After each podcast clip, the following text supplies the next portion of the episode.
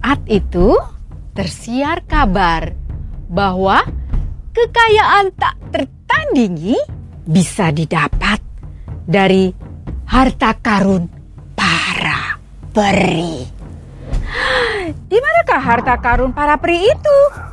Uh, letaknya di bawah Bukit Kelam. Dongeng pilihan orang tua. Bobo yang selalu riang gembira Mengajak kita semua Tamasya ke alam penuh warna La la la la la la la Bobo teman bermain dan belajar Beo beo bobo Halo, ketemu lagi dengan Kak Lucy. Kali ini Kak Lucy akan bawakan sebuah dongeng dari majalah Bobo. Kita dengarkan dongengnya bersama-sama ya. Eh, lupa, judulnya apa ya? Judulnya Kisah Si Bukit Kelam.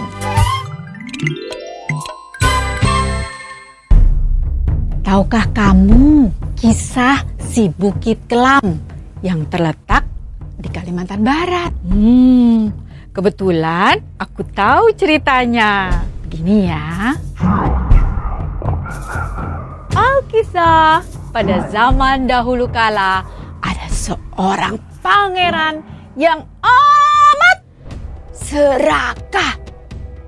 Dia ingin punya kekayaan tak tertandingi.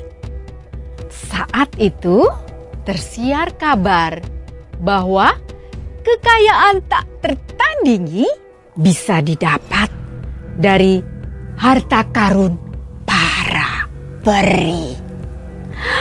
Di manakah harta karun para peri itu?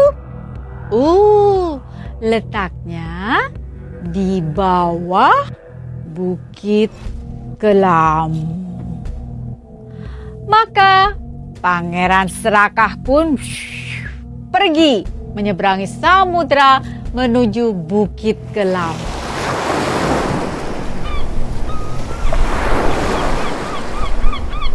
Akhirnya tibalah dia di Bukit Kelam itu.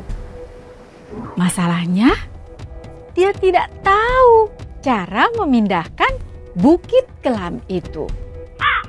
Beratus ribu prajurit ia kerahkan untuk memindahkan Bukit Kelam itu. Hmm, tetapi bukit itu tak bergerak sedikit pun. Oh, aku harus melakukan apa? Pangeran Serakah kesal. Dan dia jadi tidak sabaran. Pangeran Serakah langsung menancapkan truk tombaknya di tengah bukit besar itu. Eh, ajaib. Bukit itu tertawa geli dan seperti bergetar sedikit. Pangeran Serakah tertegun. Dicobanya sekali lagi. Ditancapkannya tombaknya ke tengah bukit. Wuh! Dan eh, eh, eh, eh, menggesernya sedikit. Wah, tawa sang bukit semakin keras. Wah, semakin besar. Tampaknya sang bukit kegelian ditusuk-tusuk oleh tombak Pangeran Serakah. Oh, Pangeran Serakah pun oh, semakin heboh menggelitik sang bukit.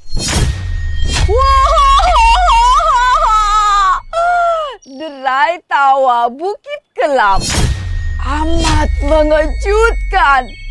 Suaranya sangat berat. Oh, tak tahan, bukit kelam pun bergerak-gerak. Eh, kegelian. Dengan itu, huh, terbukalah lorong menuju harta karun peri yang dijaganya. Terima kasih. Kamu membuatku tertawa. Kamu boleh mengambil harta karun peri. Tetapi ingat, kata Bukit Kelam sambil terus tertawa kegeliat. Ah! Kamu cuma boleh mengambil satu harta. Kalau tidak, yang lain nanti tidak kebagian. Di depan karta karun peri, Pangeran serakah kebingungan. Semuanya tampak indah berkilauan dan mahal. Pangeran serakah tak bisa menentukan pilihannya. Akhirnya ia mengambil sebuah kalung berlian penuh dengan kilauan batu berharga dan sebentuk cincin indah.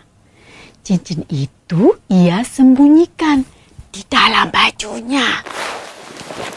Dengan kedua benda itu, Pangeran Serakah berjalan keluar. Tiba-tiba, dalam perjalanannya keluar dari bawah bukit, Pangeran Serakah merasa cincin itu cincin yang ada di dalam kantungnya semakin membesar dan membesar. Langkahnya pun terasa berat dan semakin berat. Rasanya lorong di bawah bukit terasa menyempit dan menyempit. Kepala pangeran serakah pun oh, jadi sakit. Pangeran serakah memejamkan matanya. Uh, lala. Alangkah terkejutnya pangeran saat ia membuka matanya. Uh, ia sudah menjadi sebuah bukit besar. Uh, dan di depannya berdiri seorang pemuda tampan.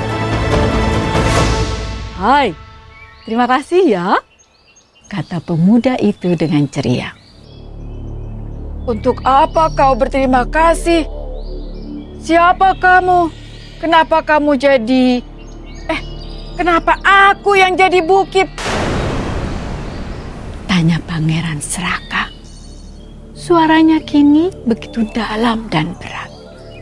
Ya, karena kamu serakah dan mengambil lebih dari satu buah harta peri.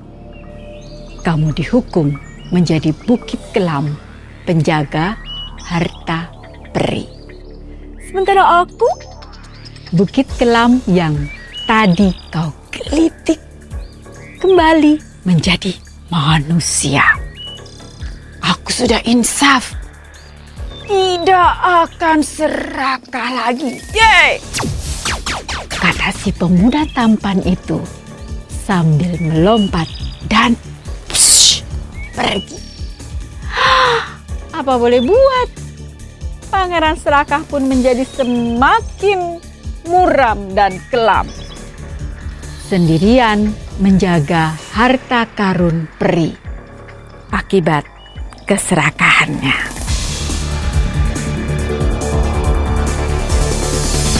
Nah, kisah di atas itu diceritakan oleh nenek kepadaku waktu aku mengunjunginya di Pontianak. Hmm, kupikir cerita itu betulan. Ternyata bukan teman-teman. Itu cerita karangan nenekku saat aku hendak mengambil kue mangkuk lebih besar dari yang lain. Padahal sepupu-sepupuku yang lain belum kebagian. Ya, nenekku memang suka memberi nasihat lewat cerita. Begitu dongeng kali ini. Apa ya pesannya? Benar sekali. kita tidak boleh serakah. Sampai jumpa di cerita berikutnya. Salam. Hai teman-teman, terima kasih sudah mendengarkan dongeng pilihan orang tua. Sampai berjumpa di dongeng berikutnya ya teman-teman. Dadah!